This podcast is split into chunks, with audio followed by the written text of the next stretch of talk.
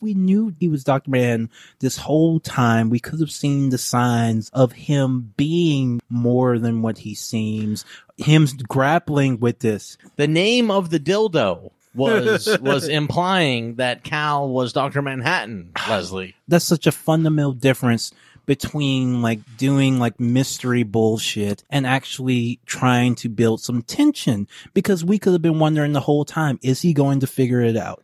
Is he going to, you know, instinctually use his power at some point? Is Angela going to get so desperate and in such trouble that she's going to tell him and break him out? Is somebody else going to tell him? Is When she meets him in a scene that is not shown? That, that could have been such a good tense, emotionally wrought scene, and it's just like not even shown. Don't care about it, but the fucking blue dildo Easter egg in Pedopedia, that's what we get instead. I refuse to acknowledge Pedopedia. That's not what I get paid to do.